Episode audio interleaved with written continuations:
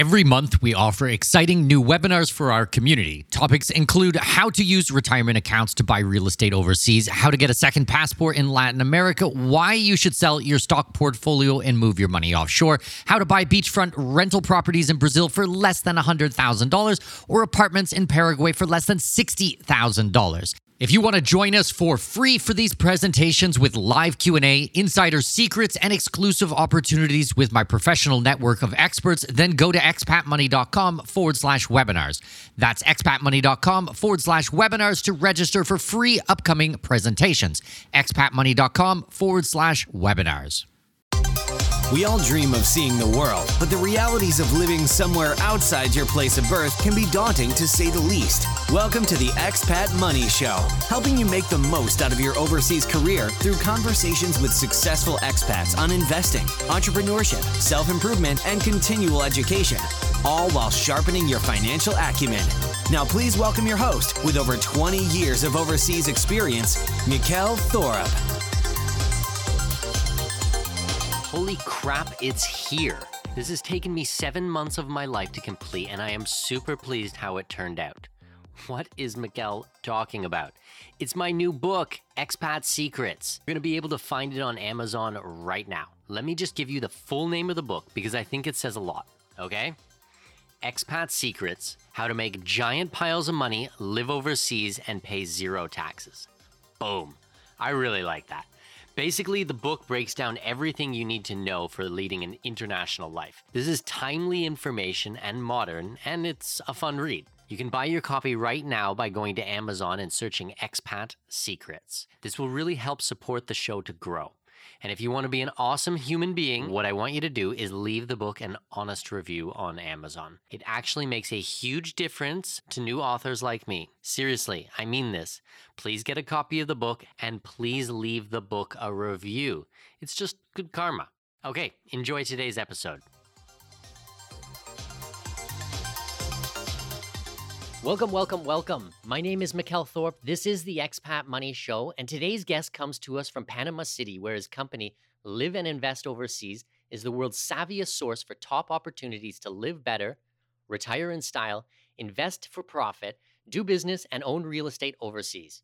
Please welcome to the show, Lief Simon.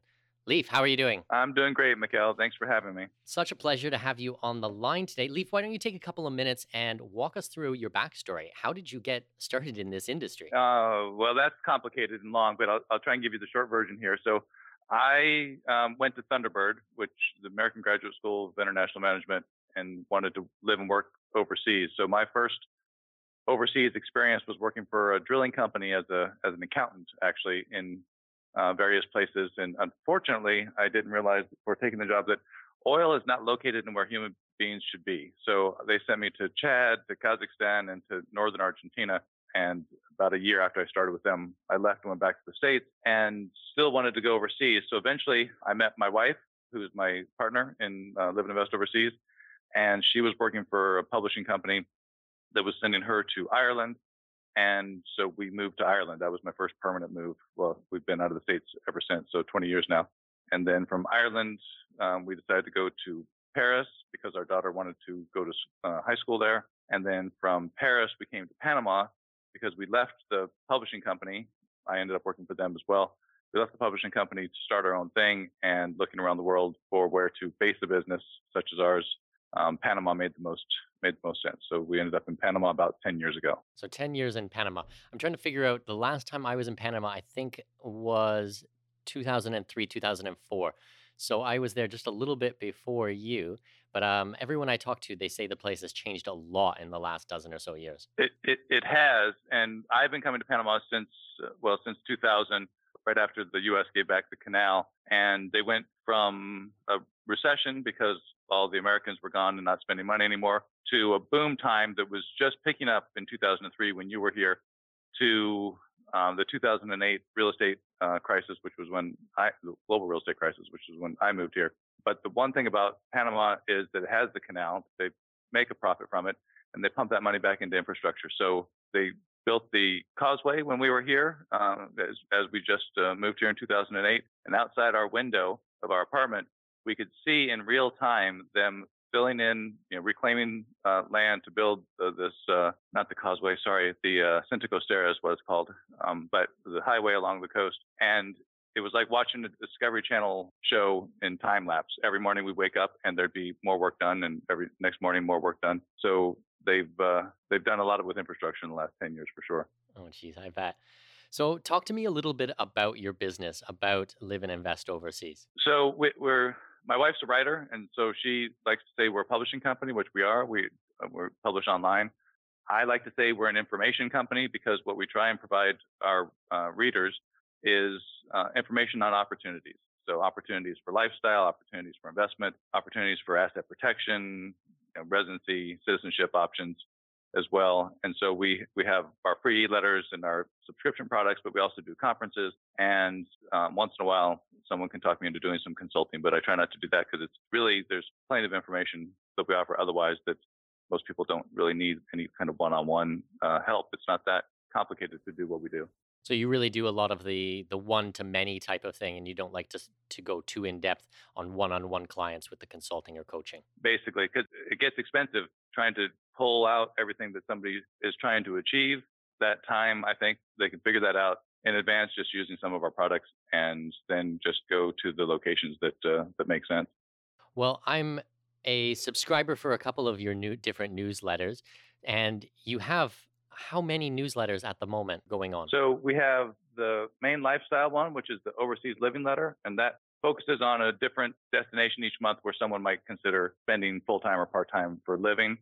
We have the Simon letter, which is my offshore subscription service, where we go into more of the residency, citizenship, banking, asset protection stuff.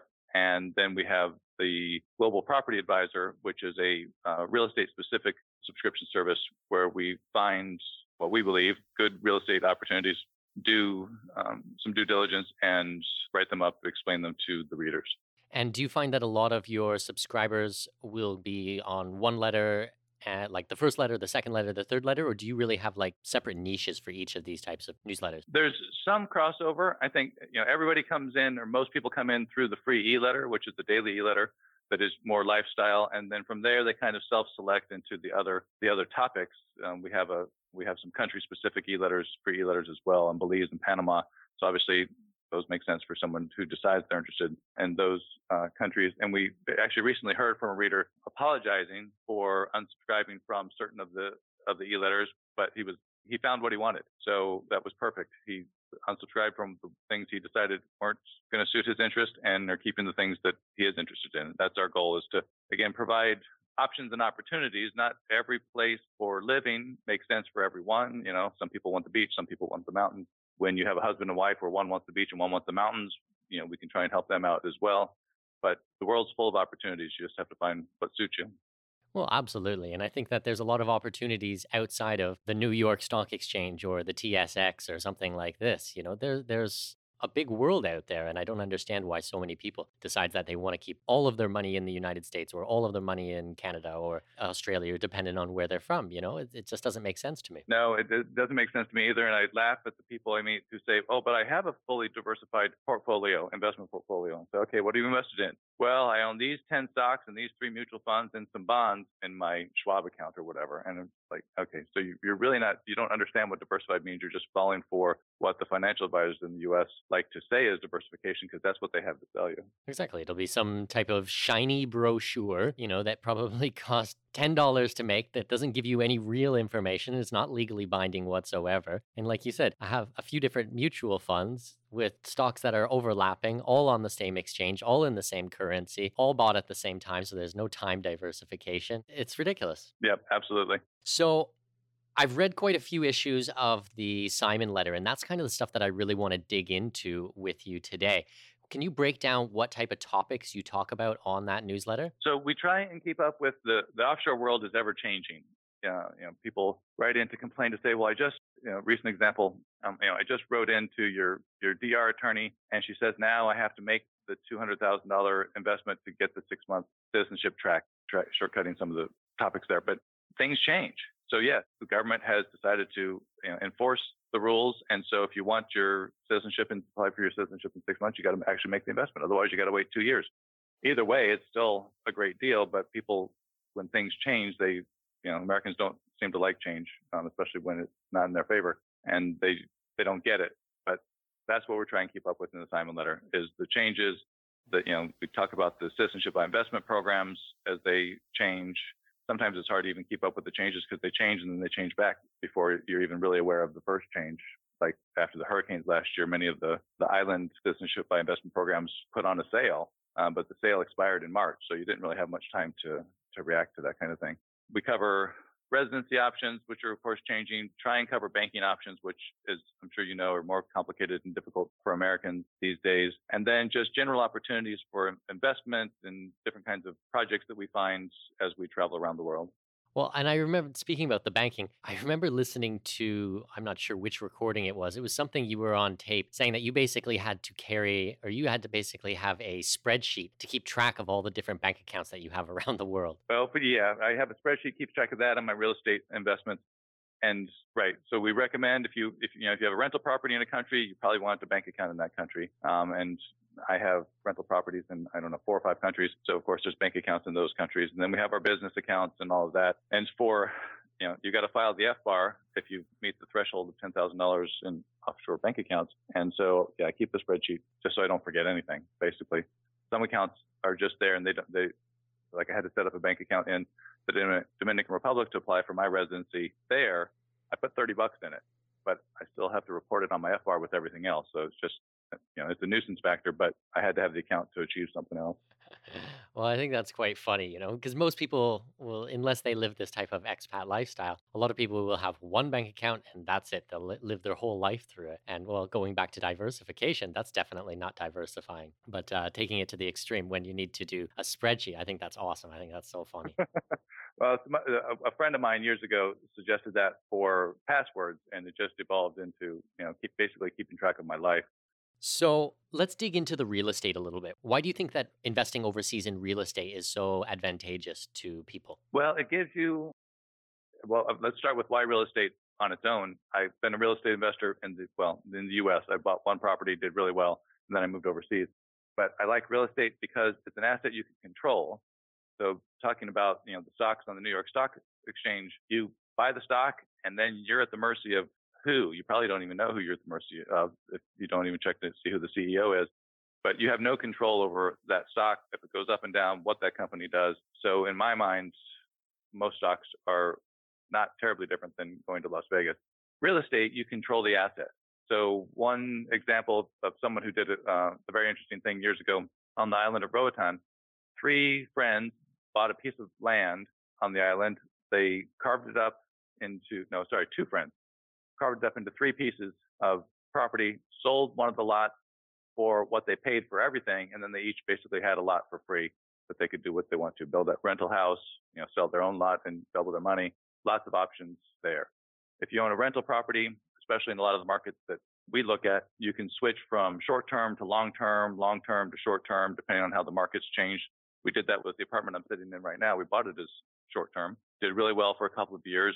Panama changed the rules to not allow short-term rentals in the city. Any rental under 45 days is technically illegal in the city. So we switched it to long-term and did really well. And then after the kids moved out and last one went away to college last year, we moved back into this one-bedroom apartment and we're using it ourselves. So you have flexibility with real estate that you don't have with stocks. Then going offshore with that, you have diversification of economics, you get diversification of currency, and for the lifestyle that my wife and I wanted to create, we figured out a long time ago what would make sense is to have passive income in the currency of the countries where we want to spend time. So we have rental properties in Europe that generate euros. We have rental property in Colombia that generates pesos, and we have rental property in Panama that generates dollars.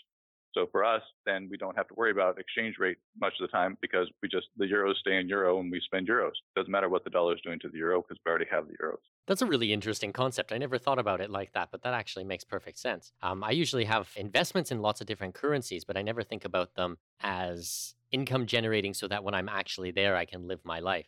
I think more of it as just being diversified through the currency in case the dollar tanks or the, the pound rebounds after Brexit or anything like this. Right. And, and that makes perfect sense. And again, much depends on what one is doing with their life and how they're they're living it. But if you're only invested in your home currency, whatever that is, um, U.S. dollar, Canadian dollar, euro for Europeans, you're you're not diversified, and the the world again is ever changing and things go up and down at different times. So uh, smarter to have it spread around a little bit. Yeah, I agree with you there. So talk to me about the types of real estate investment that are going to be really hot, you think, in the coming days? Well, I've been focused personally on agriculture as much as I can focus on anything these days, but on agriculture for the last eight or nine years because it, it just makes sense. You can own the land, you're growing something that is in ever more demand, and you have have that cash flow coming in. So the problem with agriculture is that in most cases, you've got to do it yourself or spend a lot of money on a big farm that you then hire a, a farm management company for. So I've looked for companies that are setting up their farms, but offering opportunities to smaller individual investors. And there's a few, there's more out there that don't quite make the grade, but owning the underlying asset is, is kind of the, my main target. There's lots, I've seen lots of agricultural offers in the U.S., but they're, again, they're selling shares. So you know, your real estate is the underlying asset and there's a cash flow from the crop, but you own shares of the company and there's some management person behind it that can run off with the money or screw up or do something and you can end up with nothing. If you actually own the land, underlying asset, if the management company screws up, you still own the land. So that's kind of my baseline premise there. So how does that work? You buy the land and then you find the management company who's going to manage it for you, or you go to the management company who owns the land and you buy a parcel of that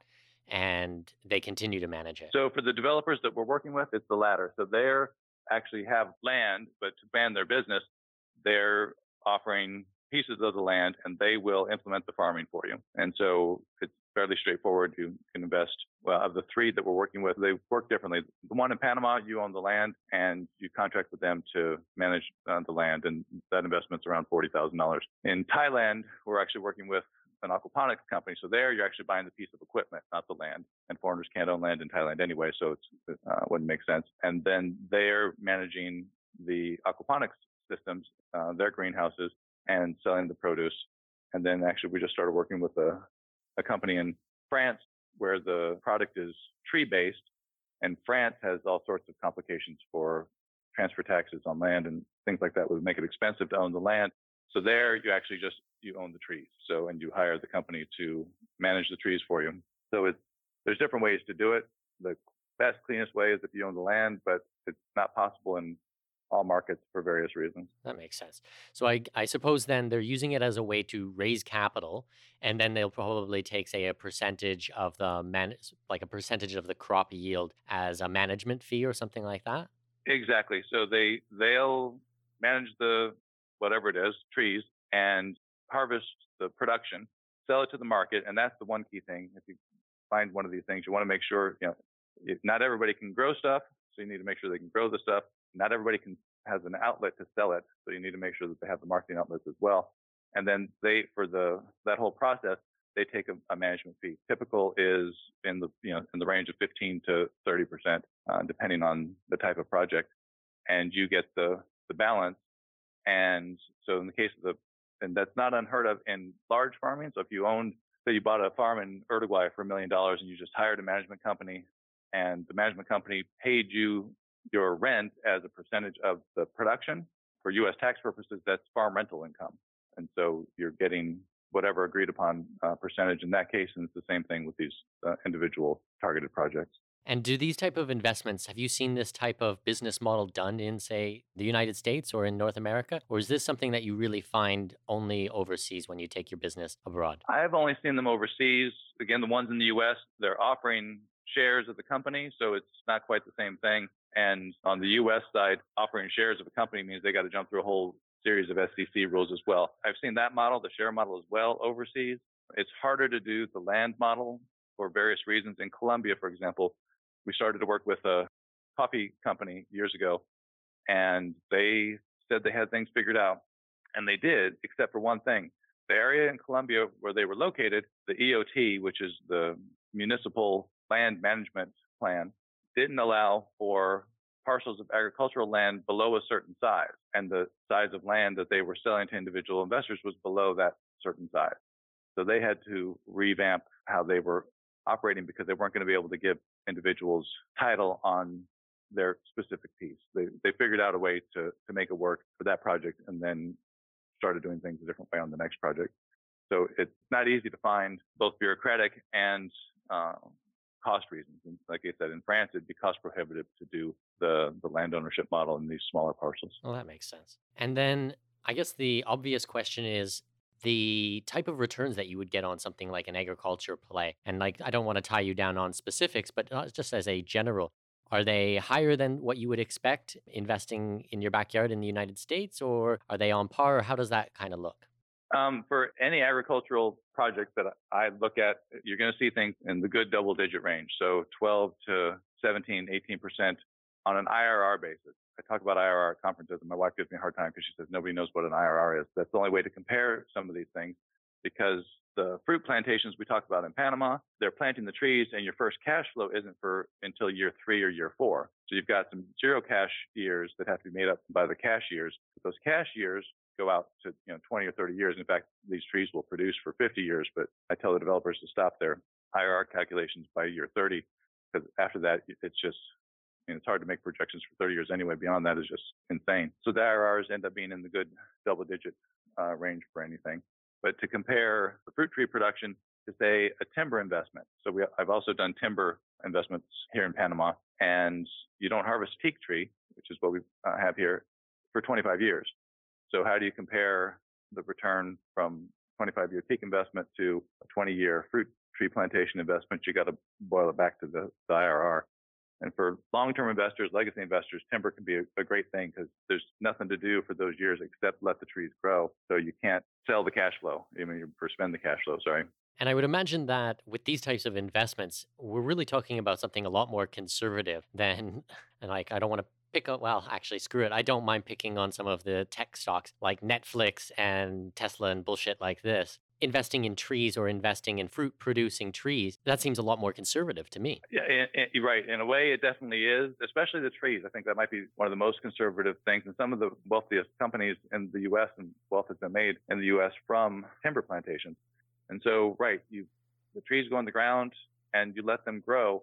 And the nice thing about timber is that if the year that you planned to harvest timber prices, again, in the case of Panama, if teak prices aren't what you want them that year, well, you can just let the damn thing grow for another year, become more valuable, have more timber, and sell at next year's prices, hoping that they get to where you want them to be. So it offers some flexibility. And one thing we promote the timber stuff for is legacy planning. So, you know, a lot of our readers you know they're ready for retirement so they're in their maybe as young as 50s but 60s some of them 70s and you know a 70 year old 75 year old isn't buying a teak plantation for his retirement when he's 100. He's buying a teak plantation for his grandkids' college or his great grandkids' college. And so that, that money will be there when the younger generations need it rather than pissing it away through just consumer spending.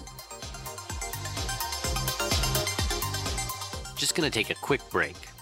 Okay, new book is here. It's called Expat Secrets How to Make Giant Piles of Money, Live Overseas, and Pay Zero Taxes. This book took me seven months to write and publish, and it's a culmination of some of the best stuff I've learned over my 20 years living as an expat. I cut out all the crap and tried to give you the real meat with this book. If you ever wanted to live overseas, or if you are already living overseas and you want to take things to the next level, to legally reduce your tax bill, to live a more international life, and get the best of everything planet Earth has to offer, then you must go to Amazon right now and purchase your copy of Expat Secrets. Pause the episode and go take a look. It's cool.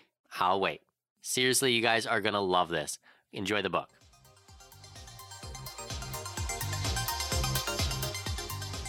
Talk to me about how something like this would work from a tax standpoint, like just in a general vanilla type of look at it. Is there any advantages for investing in agriculture for doing this overseas? Um, no. It, again, it falls under farm rental income, which is better than farm income. So if you're a farmer yourself, farming is your job, and you file a Schedule F for your farm income, and you get to pay Social Security taxes on that farm income. If you're just an investor and it's farm rental income, you're not hit with those social security taxes. And then you have you know, all the normal deductions for a rental property, although there's not a whole lot to deduct on a tree plantation versus you know, maintenance and stuff that you would have on a rental apartment. So there's no benefit for doing it. it's passive income, so you wouldn't wouldn't qualify for the foreign direct income exclusion or any of that kind of thing. But the the cash flow is excellent. The one thing that someone could do with regard to the uh, agriculture in Panama, Panama is a jurisdictional taxation country, but also has uh, excellent other tax-free opportunities. So Panama doesn't charge income tax on bank interest or on agricultural revenue up to $350,000 of ag revenue a year. So for an American, the bank interesting. doesn't matter. You still have to report that on your U.S. tax return to pay taxes on in, on the U.S. For you know a European living in Malaysia, they can open a CD in Panama and pay no taxes anywhere. On the agricultural side, if someone has a Roth IRA and they invest using the Roth in the agriculture in Panama, then it's tax free in Panama, and then it's tax free coming out of the Roth. And that's a very efficient use of your Roth IRA overseas. So a self directed Roth and then putting it in the agriculture, and then you're only going to be taxed when it comes out. But no, uh, on the Roth, it's not taxed at all. That's the benefit. On the traditional, it would be taxed when it comes out. So doing the agriculture play in Panama is, is a good way to go offshore and taking your Roth IRA and say investing in a rental property in Buenos Aires the rental property is going to be taxed in Buenos Aires, even though the net of that isn't going to be taxed on the U.S. side, if you see what I mean. Yeah, absolutely. Now that makes sense. With a lot of your clients, do you recommend that they hold these overseas investments in their own names, or do you help them to set up LLCs which will control the asset? So there's, again, it depends on the person. We had one uh, conference attendee uh, years ago because we do talk about holding your offshore assets in an offshore LLC. And he came up and said, Lief, do I really need to do that? I said, well, and he listened to, he'd been to several conferences and, and knew the reasons for it. And I'm like, well, so let me ask you some questions. Do you have kids? He said, yes. Do you care if they spend a lot of money and a lot of time going through probate for this property that you plan on buying in Panama? He said, no, I don't care about the kids. I said, then put the property in your own name. It's easier, it's faster, it's less expensive. Um, so the, the, the reason to do it is some asset protection offshore, right? If you have an LLC that owns your offshore assets, there's a, a level of asset protection, especially outside of the country that the property is located. But my main reason for doing it is estate planning. So, so my kids don't have to go through probate in Panama, Croatia, Colombia, France, Portugal. I try and put all of my real estate holdings held by a single offshore LLC. And so then when I die, they just have to deal with that offshore LLC and there's no probate issues in Nevis, no forced heirship rules like there are in France and other countries, and everything just flows that way. Now, there are other reasons you may want to put property in your own name. For example, Croatia. Croatia doesn't charge capital gains tax on real estate if you own it for more than three years, but only if you own it in your own name. So the property I hold in Croatia is held in my own name for that reason. And so, would you traditionally have a one type of, like, say, umbrella LLC that would control your investments in many different countries, or do you usually have a separate structure for each investment? I have just the one umbrella for the most part. There's again, there's some for other reasons. There are other entities involved in some cases. The reason to have each property held by a single structure that can help you avoid or bypass is a better way local transfer taxes. So most countries charge a transfer tax. If you have the property held in an entity, you sell the entity, the property's not changing owners, right? So in that case, there's you can avoid the the transfer tax when you go to sell. The downside to that is the person that you're selling to is taking on a corporation he doesn't know anything about.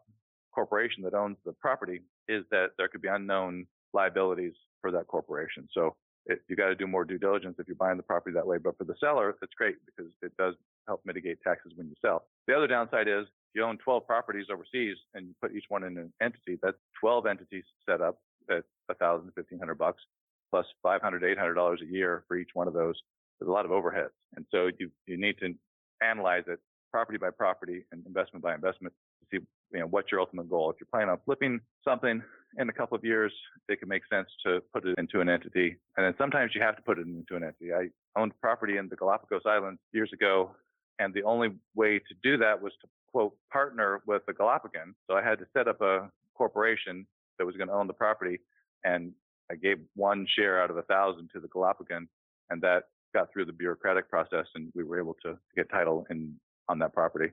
I've since sold it because in that case, again, I was paying $500 a year on a property that had a, I mean, it was a cheap property. It was a $15,000 property. The math just didn't add up and it was just a piece of land and I actually never saw it. So I've ended up just finally selling it to some American. I never would have imagined buying land in the Galapagos Island. How did how did that come about? There's got to be some type of story there. Well, I went to Ecuador a lot between say 2000 and 2005, and just knew a lot of people. One of the attorneys that we were working with um, was doing this project on the islands. Three percent of the islands are held privately. The rest is all you know, national park or whatever.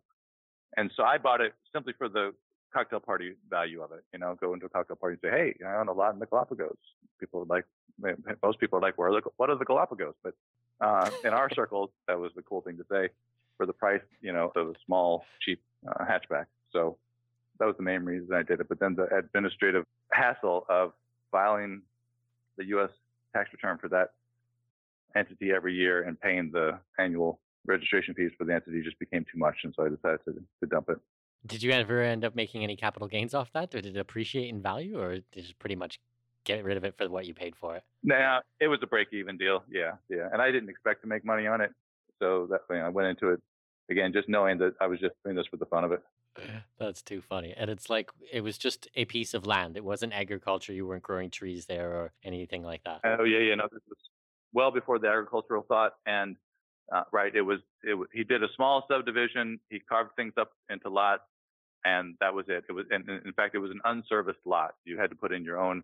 I mean, electricity was nearby, but you had to put in your own electricity, septic, etc. Oh wow. Any other random places like that that you bought property or made crazy investments? Uh, well, one recommendation I make to people, and I have a lot of rules that I talk about and put out in my writing and conferences, and I break some of them often, but I put the rules out there so that you know the rule. And if you're going to break the rule, then you you know you're breaking the rule and know that there's a different risk factor in following the rule. And so one rule that I tell people you should go, you got to go see what you buy. A lot of people will buy sight unseen I've bought sight unseen this lot in the Galapagos. I still own a piece of land in Canada that I've never seen and didn't see it before, and I still haven't seen it. And it's probably worth about what I paid for it as well. But it's seven acres with pine trees. So I figure if the world goes to complete crap, I can buy a parka and go to Canada and build a log cabin or something. It's just naturally forested, and but it was a, a small island connected to the mainland by a causeway. A developer friend of mine found it and told me about it. I'm like, ah, oh, that sounds cool. So I, you know, again, it wasn't much money. I said, sure, I'll take one of the one of the you know pre pre construction lots that he was doing there for investors. And then just really forgot about why I don't forget about it because I get the tax bill every year there. It's on the spreadsheet, but a few hundred dollars a month just to know that I own some trees on some land. Know, it's oceanfront. It's great. And if Nova Scotia ever really takes off again from a value perspective, I'll probably make some money, but it's a backup plan. So, so the one rule is see see, go see what you buy. The other rule is don't put, I say, more than 5% of your net worth into any single deal. I've broken that rule in the past. I may end up breaking it in the future. But if you break it, then you do more due diligence. And then the other big rule is don't spend so much money on due diligence that it means you have to make so much profit, so much more profit on the investment. So someone doing a $40,000 agricultural parcel in Panama, you don't want to go spend $10,000 on due diligence. That's just, I mean, it should be logical, but some people don't process it that way.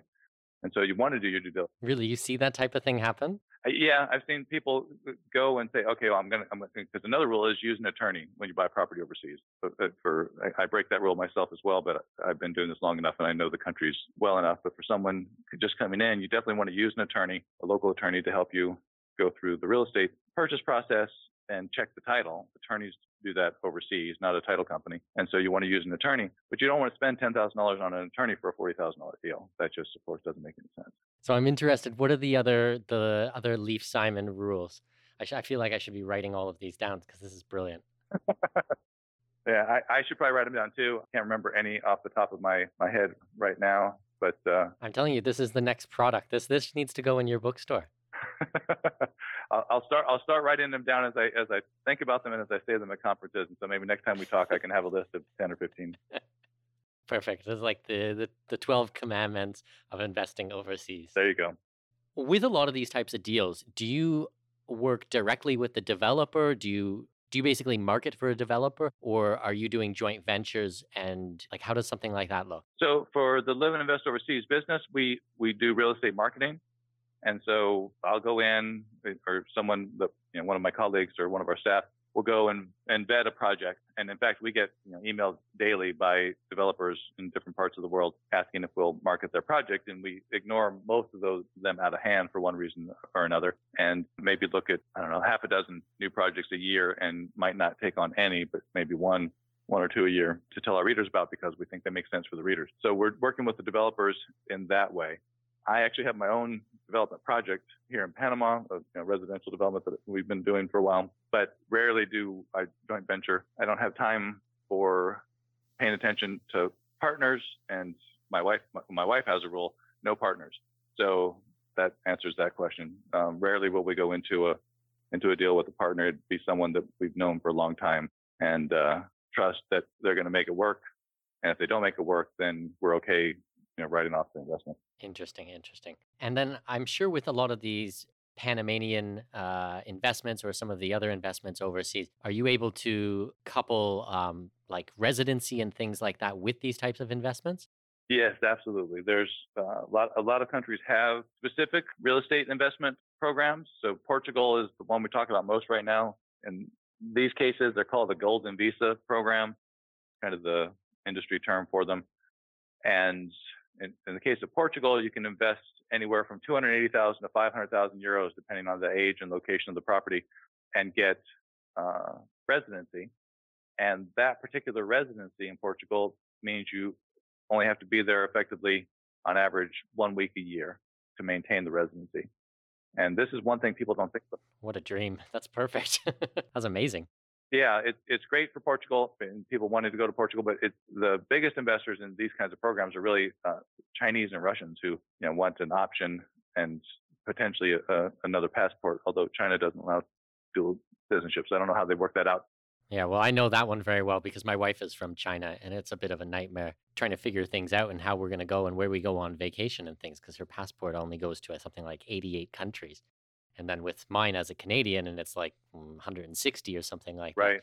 It really uh, changes our travel plans every year. Right, exactly. Getting those visas or, or not being able to get visas in some cases um, can be a hindrance. And so for people from China, Russia, pe- places that have bad travel documents, they are the biggest target for the citizenship by investment programs and these golden visas. Because the Portugal Golden Visa program, if once you have resident, legal residency for five years, you can apply for citizenship.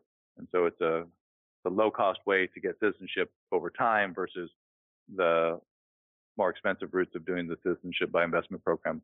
The key to these residency programs, though, you can invest in real estate in Colombia as well. For example, Colombia offers a lower investment for certain residency programs that qualify for what they say temporary residency, so you have to renew that every year.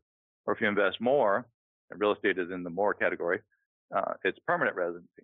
Well, if you have temporary residency in Colombia, you have to be in the country at least one day every six months on a rolling six month basis. If you have permanent residence, you have to be at least one day every two years on a rolling two year basis. So you got to make sure you understand those rules to maintain your residency well, because I would imagine that a lot of times they're not going to be very forgiving. If it's supposed to be six months and you're six months in a week or something like that, then they pretty much have any right to uh, to revoke this type of thing. Right. It's it's within their parameters to, to be able to say, okay, no, we're canceling your residency, and then you've got to you've got to start over, and now you've got a black mark on your residency uh, program. Some people say, ah, well, they're not going to they're not going to do the math or catch it, but you, you never know. And I, I met a guy who was playing this game in the Schengen region, um, working. He was traveling to Amsterdam, um, working as an engineer, 30 days on and 30 days off. I don't know what the industry or the, the company was. And for his 30 days off, one time he decided to fly his wife over and have a 30 day vacation in Italy. The wife went home. He went back to Amsterdam. All was fine on that trip. Then he had his next 30 days off and came back and because all of his stamps were Dutch stamps, the, the Dutch immigration officer did the math and said, you've overstayed. And in the Schengen zone, you can spend 90 days in a 180 day period. So him 30 days on, 30 days off was fine as long as he kept doing it that way. But when he spent those extra 30 days in Italy, he then was overstayed for that six month period. And the immigration officer sent him home. He couldn't come back to work for two more months. That's ridiculous. Well, it's not ridiculous, but it's heartbreaking. Like I, yeah, exactly. It, it, it, he, he was, he, he broke the rules and he got caught.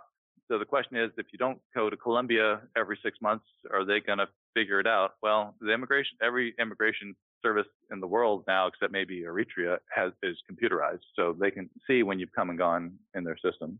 Yeah, so we're not relying on them to pull out a calendar and then start going through things, count them out physically. All this stuff is going to be done automatic.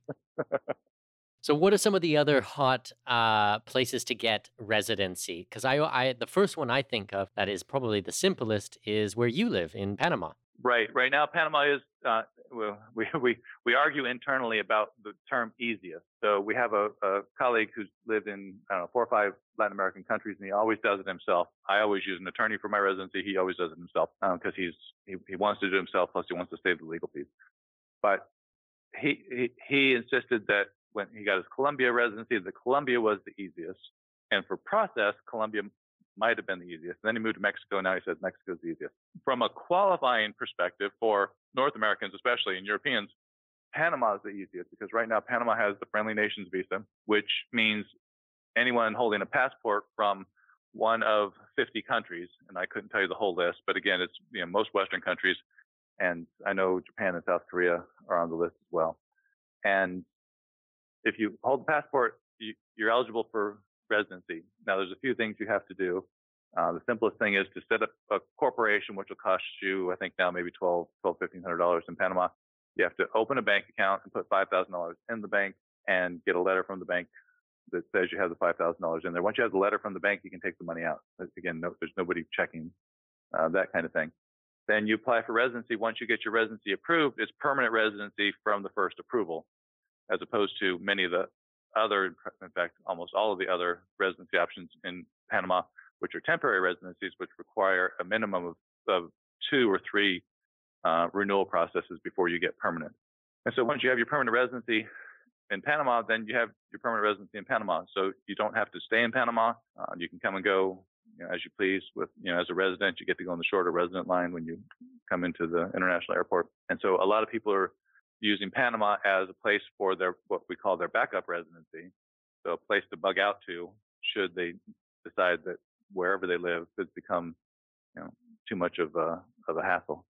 And then with this type of visa, this allows you to work, this allows you to buy property, to invest, everything, correct? That yeah, it, you can buy property and invest in Panama. There's no restrictions on foreigners, but the work thing uh, is important. Most residency programs around the world don't come with an automatic right to work. A few do. Um, in, in this case, the Friendly Nations visa for Panama does. So that's another benefit on the Panama side. Other countries where if you just get residency, you can work include Ecuador and the Dominican Republic. So there are a few that, uh, that allow you to work once you just get regular residency. Mm, very interesting. And then from this, this does often lead to citizenship. So you can become a Panamanian citizen and have a passport, a travel document, and everything, correct? Exactly. And so if someone wants a, a, second citizenship, they need to dig in a little bit deeper and to make sure they understand both what is going to qualify them for naturalization. So there's the time period of residency. Most countries, it's five years. In, in Panama, it's five years. Portugal, it's five now. It used to be six. Um, they changed that last year. And I think Colombia is five years. The DR that we talked about earlier is two years unless you invest $200,000. So five years is, is the norm. But there's a difference between having Panama residency as a backup plan and having Panama residency with the goal of getting the Panama passport. If you want the passport, you're going to have to show a connection to the country, which means you're going to need to spend more than a day every two years or, you know, a day every year, or whatever, in the country. Owning property will help, of course, showing that you have connections, friends, because the people in most cases for Latin American countries that I know about, they'll ask for references and talk to your neighbors and say, you know, is this person a good a good person to make a Panamanian, basically. And then in the case of Panama, the final signature on all approvals is done by the president. And so the presidents tend to wait until their last few months in office to sign all pending naturalizations. So if your if your process completes and everything else is approved, the day after the new president is put in office, you you could wait another you could possibly wait another five years before you get the approval, the final approval. So the five year residency time. You're gonna be waiting. That's hilarious. It's five years, it's five years yeah. So. Oh my goodness. So the, the residency time is is only part of it. There's the process time. And my wife and I lived in Ireland long enough to, to be naturalized, and it took it took at least a year, as I recall. It's been a long time now, but it took it took it took at least a year. So it's not like you know you send in your application and they they send you back a passport. And many countries have tests. You know, the U.S. has tests, of course, as well. They, they you have you know a geography and history test that is in the local language. Mm-hmm in some countries they'll do a language test. More that could just be the conversation you're having with the person that you're interviewing. Some will have a more formal test.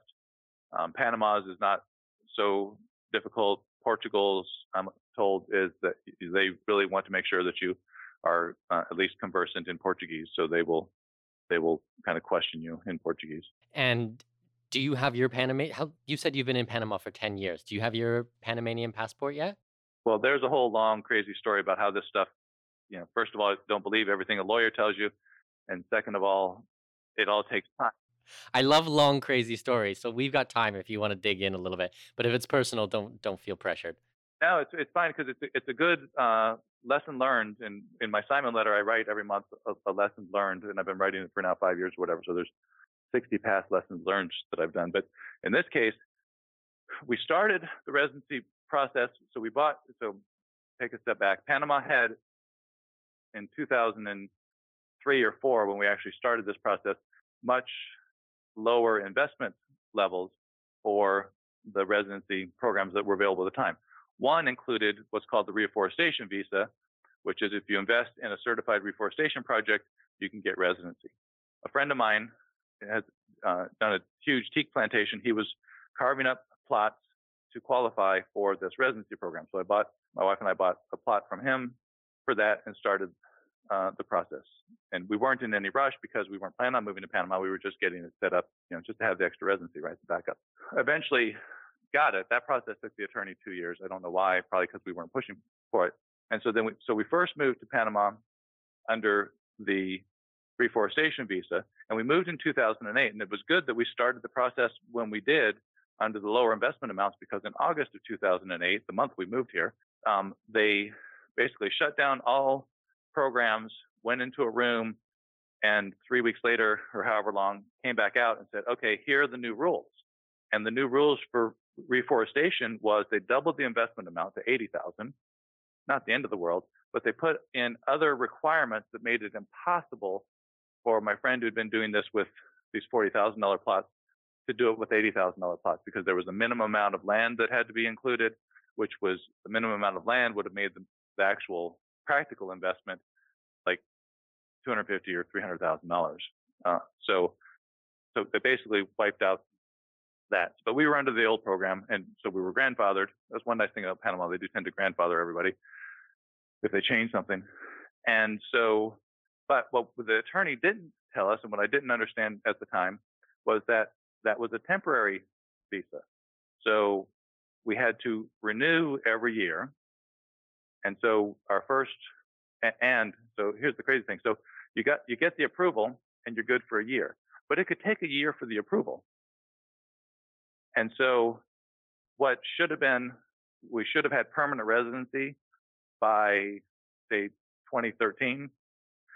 We were only on our second application by 2012 because of the slow process in immigration. And 2011 or 2012, I forget which now, uh, the Friendly Nations visa came out. So we switched to the Friendly Nations visa to get the permanent residency on the first approval. So we didn't have to go through three more processes under the approval processes. Right. And every time you go through approval process, you know, every time you go to renew, you're paying the government more fees and you're paying the attorney more fees. So again, this Friendly Nation one is excellent because it's it's one stop shop.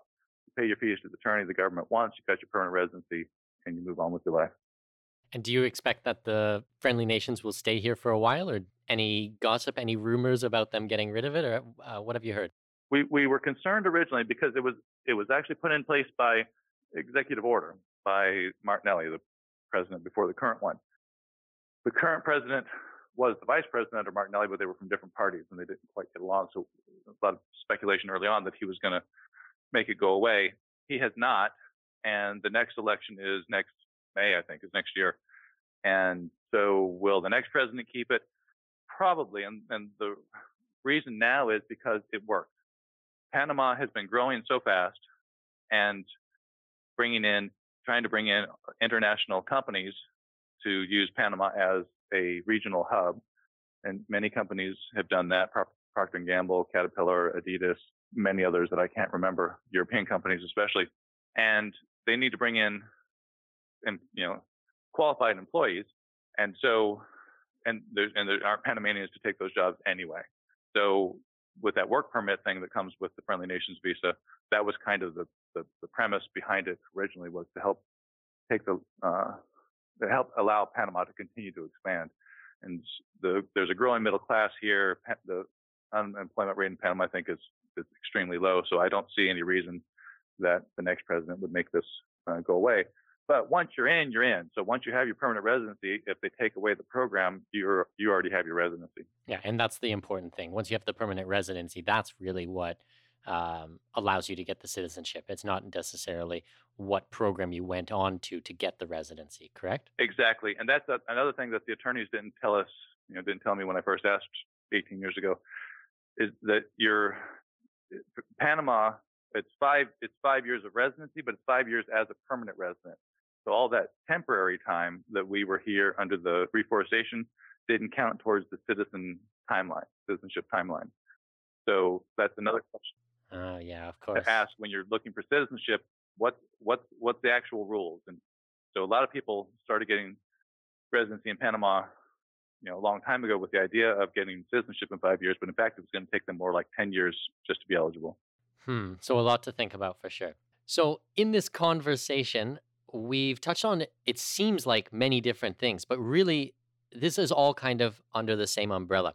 Because when I was doing my research for this uh, for this interview, I went to your website, I went to your bookstore, and you had the the wealth building and diversification kit, which was actually the recordings for which I just found out bef- like two seconds before we started the interview was the Lief Simon Offshore Summit. So talk to me a little bit about what you guys do with conferences and, and kind of let's bring this all full circle, how this all works together. Sure. And as, we, uh, as I kind of said early on, that I think of us as an information company, uh, information and judgment. So we've got, you know, my wife and I have decades of experience overseas in doing this. And so we, and, and, and learning, like we just talked about this, the Panama residency citizenship path thing. And so our goal is to put out opportunities ranging from lifestyle to asset protection. So the offshore summit uh, that you mentioned, that's where we gather all of as many of our contacts as, as can come. We do this annually, so some are able to make it one year, some make it the next year. Um, but to talk about banking options in the current banking world, and because it's always changing as well, you know, residency options, citizenship options, uh, some investment options, and then asset protection and structural options bring everybody together to have one big conversation about that. And, you know, so at the conferences, you kind of pick and choose what topics fit your needs and your goals. And then you can have conversations with the experts uh, while you're there. We just had our lifestyle conference in Las Vegas last month.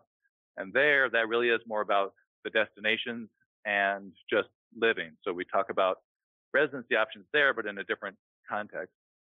We talk about getting a local bank account, a driver's license, uh, health insurance, health care, uh, the kinds of things that you need to understand and think about if you're planning on actually uh, living in a place. And then we talk about 20 countries where you might consider living. So again, putting the options out there and people then can self-select into what they're interested in. Of course, the most interesting thing always is the people who come in saying, you know, I'm, you know, they come to an offshore conference and say, I'm, I'm here to learn about the banking and then they leave saying, "Oh, I didn't even think about a second residency. I'm so glad that I set up sessions."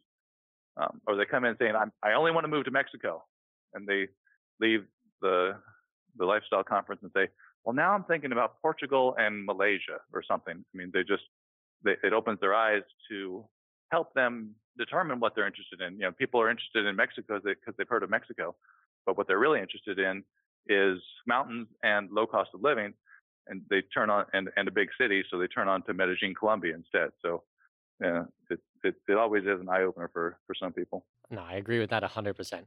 What's really interesting, and I and I have your itinerary for for next year in front of me. It's so interesting because all of these are all your conferences are in different countries. So we got Portugal and Spain, we got Ecuador, Panama, Belize, uh, Vegas, Italy, like Santo Domingo. That must be so interesting to be able to do your conferences in different countries every time. It is, and it's one thing um, that my wife would talk about. You know, we built a business, but we built a lifestyle for ourselves as well. And at our conferences, we say, you know, many of our best friends are attorneys because they're the attorneys we work with in these countries, and they've become our our good friends. And so, right, it allows us to go. These conferences allow us to go and continue our research, see friends, and update ourselves on the various countries.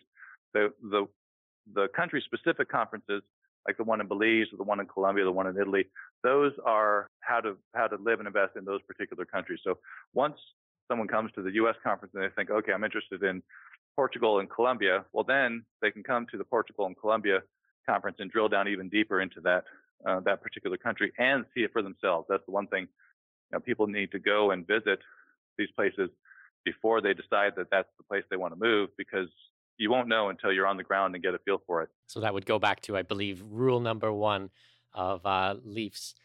Uh, actually see the place. Perfect. Perfect. Exactly. Well, Lief, it has been such an interesting conversation. I love these type of talks. Um, if my listeners want to find out more about what you do, if they want to get in touch with you, where can we send them? So our main website is liveandinvestoverseas.com. And the simplest way for anybody to get started is to sign up for the free daily e-letter and just see what we talk about. And from there, they can select for some of the other free e-letters or, or the other products that they're interested in. Our conference schedule, um, we try and keep it up for uh, the next six months. But our next real estate conference, uh, we hold it every year in uh, in March, and so that's one that uh, is always interesting because there's always new real estate deals every year that we find. Thank you so much for your time, Lief, and I'll talk to you soon. Okay. All right. Thank you. This episode may be over, but your journey to greatness continues by visiting our webpage and signing up for our newsletter. For convenient access to new episodes, show notes, and other crucial resources, visit expatmoneyshow.com. We look forward to you joining us on the next episode of the Expat Money Show. Safe travels.